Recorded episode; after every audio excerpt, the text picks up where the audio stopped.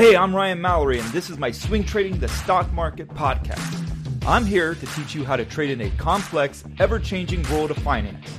Learn what it means to trade profitably and consistently, managing risk, avoiding the pitfalls of trading, and most importantly, to let those winners run wild. You can succeed at the stock market, and I'm ready to show you how.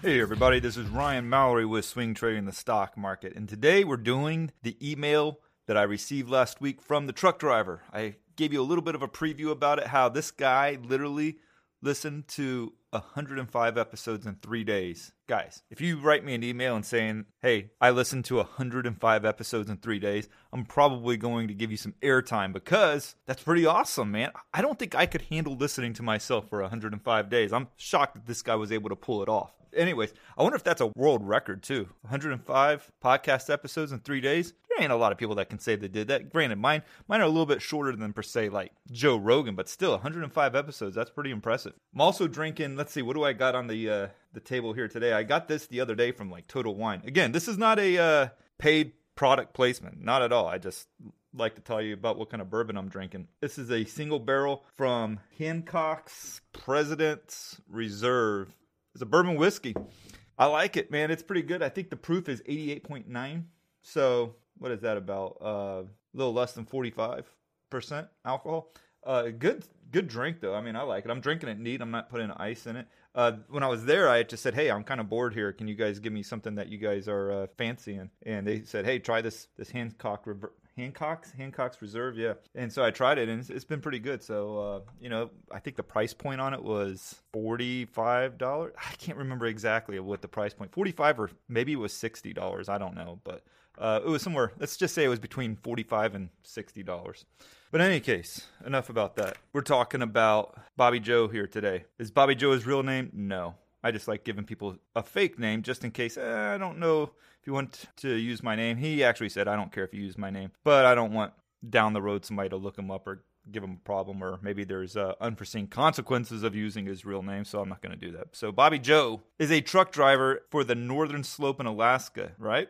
He says, I found your podcast and my life, my thinking has been transformed. That's kind of cool. I mean, it kind of makes me nervous a little bit because, uh, you know, I'm not sure I have that kind of an impact. But, anyways, I started with the latest, went back 10 episodes, and then jumped all in and listened to every single one of them in three days. I, I, drive a truck on the northern slope of Alaska for 12 hours a day with plenty of time to listen. I've listened to your last two podcasts, the one about the pilot and the other about the doctor. I was invited into Robinhood by my brother for the free stock. Man, it's that damn free stock, right? Everybody gets suckered into it. It's like one share of a random stock, right? But everybody gets into it, and then everybody gets other people to get it so they can get it. I mean, it's just crazy.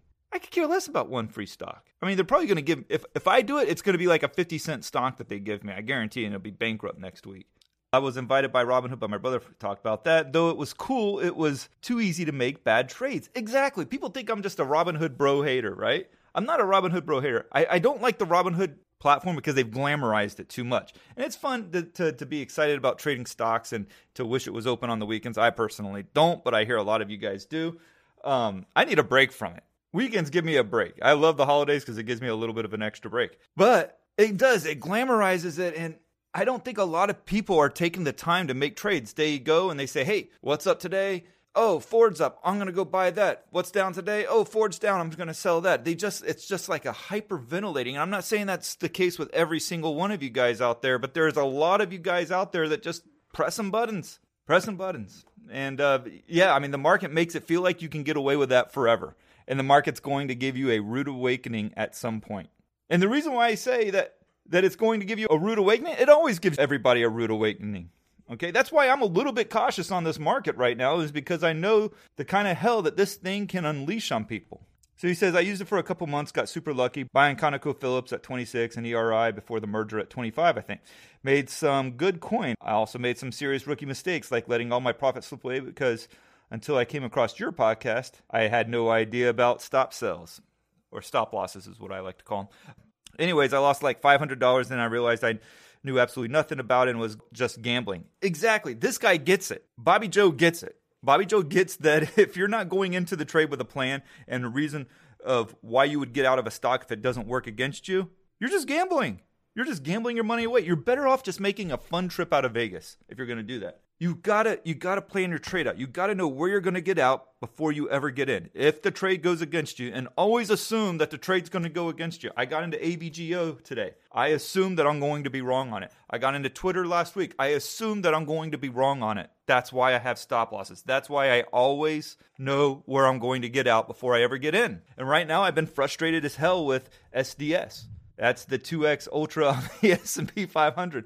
I, th- I swear, I think I've traded this thing four times in the last like three or four days or three or four trading sessions. And why is because every time the market starts showing a breakdown, I have been adding this position because I think we're on the cusp of a breakdown here. But then every time we start to break down, the Robinhood bros, the algos, everybody just gets like turns into Jojo the clown and loses their mind and starts buying the dip again and then I'm like getting out. I'm not taking big losses on it. I'm not taking big losses at all. I'm taking small losses on them. But still, I just I just kind of get annoyed because I just feel like I'm just throwing you know a little bit of capital down the tubes by trying to make this play. And right now I'm in it too. I mean I got sucked right back into it. Um, it, and again, I have a place where I'm going to get out before I ever got into the trade. So I know if this trade goes wrong, and it very well could, I will get out at X price. In fact, oh, you know what? I'll tell you that I got in at 1627 on SDS on August 11th, 2020, for those listening 300 years into the future and just discovered this podcast and find that it's still relevant 300 years into the future, just as it is now. But in any case, you can go look back up and uh, say, yeah, okay, so I got in at uh, what 1627 at on August 11th, 2020. I have a stop loss at 1595. So we'll see. We'll see what happens here. So far, I'm, I'm, I'm like break even, maybe a little bit up on the trade. So we'll see how it plays out, guys. But anyways, Billy Joe here. He had some good trades. You know, he got in the COP at 26, ERI before they got into this merger at 25. That's fantastic, man. I like every everything I hear about that. But I would also say too, it's like, okay, I like the fact that he said I got lucky because it's a good way to stay humble about the stock market when you just look at it as luck that you that you made profits. I mean, I do it. Trust me. I never I never look at a, a, trade as being something special that I did. I just said, you know what, good, it worked out for me. Yes, I used technical analysis and I used a lot of experience to decipher what the charts were trying to tell me. But in the end, I just assume it was to luck that got me the profits. And yes, I've made a history of making profits, but I still just consider it luck. But now, if I'm wrong on the trade, that's not luck. That's just a I got stopped out of the trade. My fault. Maybe I should give myself more credit, but but I really don't. But I would also say too, okay, if he if he made some money off of COP and ERI, were, were they good trades or were they just basically bad trades that you made a profit off of because you can have bad trades and still make a profit. And and what would be a perfect example? Just what I said. You get into a trade and you have no idea where you're going to get out at if the trade goes against you. You just happen to make a profit on the trade. That doesn't make it a good trade. It's still a poorly designed trade that you just happen to get profitable off of. Problem is, is that a lot of people think that that's a legitimate trading strategy of making crappy trades and thinking that it's okay to to make a profit off of it and can be sustained over the long term and it can't.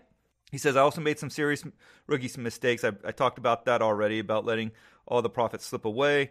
Until I came across your podcast, I lost like $500 and they realized I absolutely knew nothing. Chat rooms, message boards, forums. There was my experience with pump and dumps, although I had no idea at the time. I do now. I need change. I started by opening a Schwab account, which is much better than Robinhood, guys. Okay, I don't think they're trying to glamorize the whole trading thing. Though they may do that eventually at some point but I don't think they do that now. And he says opening the account was easy because I already had a 401k with them. Harder to learn at first, but I managed to get my Robinhood account transferred over. Have you ever noticed that? It's always hard to transfer your your portfolio over to a different ones. I think they try to make it difficult. I kept the Robinhood for the buy ask feature. I'm not sure what that is because everything has a buy ask feature. And he says again, started buying crap and realized it was me who needed to change. You were the catalyst, the fire, the motivation I needed. I started poking around Schwab and started finding all these neat tools. No idea how to use them, but cool nonetheless. So after listening to all of your podcasts, it occurred to me I suffered from FOMO, which is the fear of missing out. Robinhood Bro Syndrome, yes, I think you own that phrase now, which I do. Well, I don't technically, but come on. I'm, i think I'm the only one that's really throwing it around in a podcast and YouTube videos. And I have a shirt that you can go to teespring.com slash stores slash share planner and you can get the Robinhood Bro t-shirt. Stupidity, pride, he also said he suffered from, and most importantly, emotionally tied to each stock I bought. Guys, a lot to digest there. The FOMO, the Robinhood Bro syndrome, stupidity, pride, and most importantly, emotionally tied to each stock. I would say that last one is what really gets a lot of people in some bad trouble being emotionally tied to each stock. I've been emotionally tied to a stock before. I mean, I had to break that that habit, but I've been emotionally tied, especially early on in trading. Psh, I didn't want to sell anything. I just wanted to believe that these things will go up, that I didn't have to take a loss. There's there's a blow to the ego when you start trading about taking a loss. The longer you do it and the more trades that you take a loss on, it's not that big of a deal. You just take a loss, you go on to the next trade. I would say nowadays there's very little difference to me between a winning trade and a losing trade in terms of my how it affects my psyche. Yeah, I mean, if I keep on losing on a trade after trade after trade, I, I told you I was kind of annoyed by SDS because it's just kind of annoying me. But overall, I don't feel a lot of emotional pain from losing trades. I've seen people who have subscribed to the trading block, they become very emotional, especially if I like to have a couple losing trades in a row. I've seen them get very emotional about that. Um, I have one person that um, would always text me and tell me how awful of a trader I was, but yet she stayed she stayed uh, in the service for four to five years. She would text me that every time I had like a losing trade practically. She was a nutcase. We'll call her Karen, right? That's the only mention I'll give her. we'll call her Karen. Um, any case, this guy, this guy, he he suffered from the FOMO. That's a big deal. That's a big deal right now. I did a video on Apple last week, and it was crazy the the amount of hysteria that I created with some of these people. Some of their comments were just like off the charts. I mean, they're trying to tell me that after the split, it's going right back up 440, and I'm like, no, it's not going back up to eight trillion dollar market cap right afterwards. I mean, it's crazy. People don't grasp what eight trillion dollar market cap means. That would make it four times more valuable than the richest company that has ever been in existence. Other people say, well, they're splitting the stock because they're wanting to raise capital to compete with SpaceX. And no, they're not. The only people who benefit from the stock going up are shareholders, not Apple. And then the, the other thing was that a stock split actually raises capital. It doesn't do that either. Guys, I mean, I'm just, I'm perplexed because people put these opinions out there like they are fact. And if you tell them you're wrong, they call you a clown for it. I'm like, no, I, I, giving you facts does not make me a clown. But in any case, the title of this podcast is Looking for Trades in All the Wrong Places. And so I think that Bobby Joe here was a Bobby Joe or Billy Joe? I'm not sure. I'm just to say it's Bobby Joe now. Maybe it was Billy Joe before, but I think it's Bobby Joe. He he makes a couple of comments here, and I'm, oh, I'm, I'm later on, and I'm to kind of it's it's a long email, so I'm not going to to use the whole thing here, and some of it's not relevant to a podcast. But he says that he has, you know, bought and sold these these stocks like o- OZSC and TLSS. I'm not familiar with these. i am not even sure I've ever traded them before. Not much, but enough that I was bummed I lost out because they dropped 50% overnight. Yikes. I'm keeping the TLSS to constantly remind myself not to make that mistake I wanted to make again. Call it a rite of passage stock. By the way, I'm 52, never too late to learn. He said that uh, every night I fire up the screener on Schwab and start looking for at least four trade setups for the next day. First of all, I would say don't don't try to you know, just find four trade setups, you know, that you have to trade the next day or that you need to trade. A lot of people get into that mistake that they have to trade every day. I've gone over a week, two weeks sometimes, very rarely two weeks, but I mean, I can go a long period of time and not make a single trade. If the market's not giving me a good reason to trade or good conditions to want to add more exposure to the market, I'm not going to do it. I don't care if there's good trade setups out there or not. I pass up good trade setups all the time because I'm not quite sure about what the market's trying to do. And it usually proves out to be a good decision. But if there's 10 good trade setups, follow good 10, 10 good trade setups. I mean, it's kind of harder to, to follow, you know, like a hundreds trade setups or whatever, but I mean, 10 trade ups, setups are pretty much, you know, easy to follow. And remember this too, just because they trigger, and I've done articles on this, doesn't mean you have to buy them. If the market's selling off and you have a stock that goes up and triggers, doesn't mean you have to go ahead and buy it. But be careful about thinking that you got to find four trades for the next day because that's what you want to trade every day. Because some days you're not going to have any reason to trade a stock at all and you don't want to trade them, even if they're breaking out because so much of a trade is influenced by what the overall market's doing. So if the market's selling off and you're going to go ahead and get in at like 9:30 on a trade that's breaking out, you could see the rest of the day result in a stock selling off the entire time. But it looks like this guy he's using stop losses. He says the last 2 weeks he's had 4 trades fail and two of those were uh, FOMO trades that he had jumped into, but he said his stop losses is what saved him. He's doing good portfolio management. He's decided, okay, I'm only going to trade with 5% or less of my portfolio for each trade. That's good too. One of the cool things about the commissionless trading that we're seeing in the stock market right now is it allows everybody to get in. If you have a few hundred dollars or a few thousand dollars or a few hundred thousand dollars, you can all jump in and play and you don't have to be penalized for taking trades or getting in and out of them. You just got to make sure if you're under $25,000 that you don't fall for the whole uh, day trading pattern flag, which is kind of stupid. You should be allowed to do whatever you want with your money, but apparently the SEC doesn't agree with that. But what I am a little bit nervous about here with what this guy has talked about in his email. when he talks about some of the other trades YEXT, FAN, EURN, LNDC, PSO.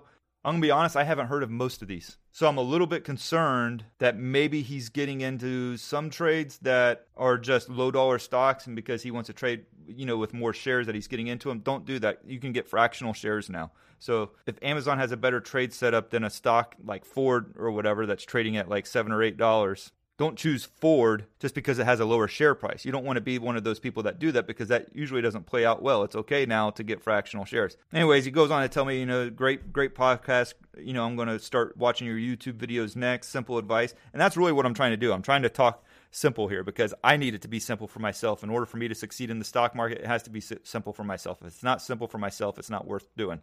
So for all you guys, I want it to be simple too because it doesn't have to be complicated in order to make profits in the stock market. So the takeaways from here, don't look for trades that are in the wrong places. And I feel like the one thing I would tell this guy here, I think he's looking for trades and on the wrong places. I think that especially if you're new to trading, it doesn't hurt to start off trading like just S&P 500 companies or Nasdaq 100 companies or stocks in the Dow or just all three of them combined. Though that way, you're trading more like legitimate stocks that aren't going to go like crazy like he talked about at one point he saw a stock that he was in 50% drop overnight. Yes, that can happen in S&P 500 or Nasdaq 100 stocks as well. Very rarely do they happen though. So you're you're able to get a better handle on the stock market. Yes, a lot of these stocks don't go up a bazillion percent a day like these penny stocks do. However, if you're going to make it in the long term in the stock market, most of my trades come from the Nasdaq 100 Dow or the S&P 500 or or some of the bigger market caps from the Russell 2000. So make sure that you're not looking for trades in all the wrong places. Yes, that's a rip off of some like uh 80 song I think, looking for love in all the wrong places. But uh, yes, don't look for trades in the wrong places. If you're new to trading, try to stick with some of the more S&P 500, NDX. If anything, go for stocks that have a market cap of like 1 or 2 billion or higher. I'm not going to trade less than a billion dollar market cap. Sometimes I will if it's like 8 or 900 million, but not not not usually. And also, go back to your trades and make sure that your profitable trades were also good trades and not just trades that you threw risk to the wind but still managed to make a profit somehow off of. Make sure that you were going into them with good risk reward setups and that you actually had a plan before you ever got into them. Because if you didn't, then you know what?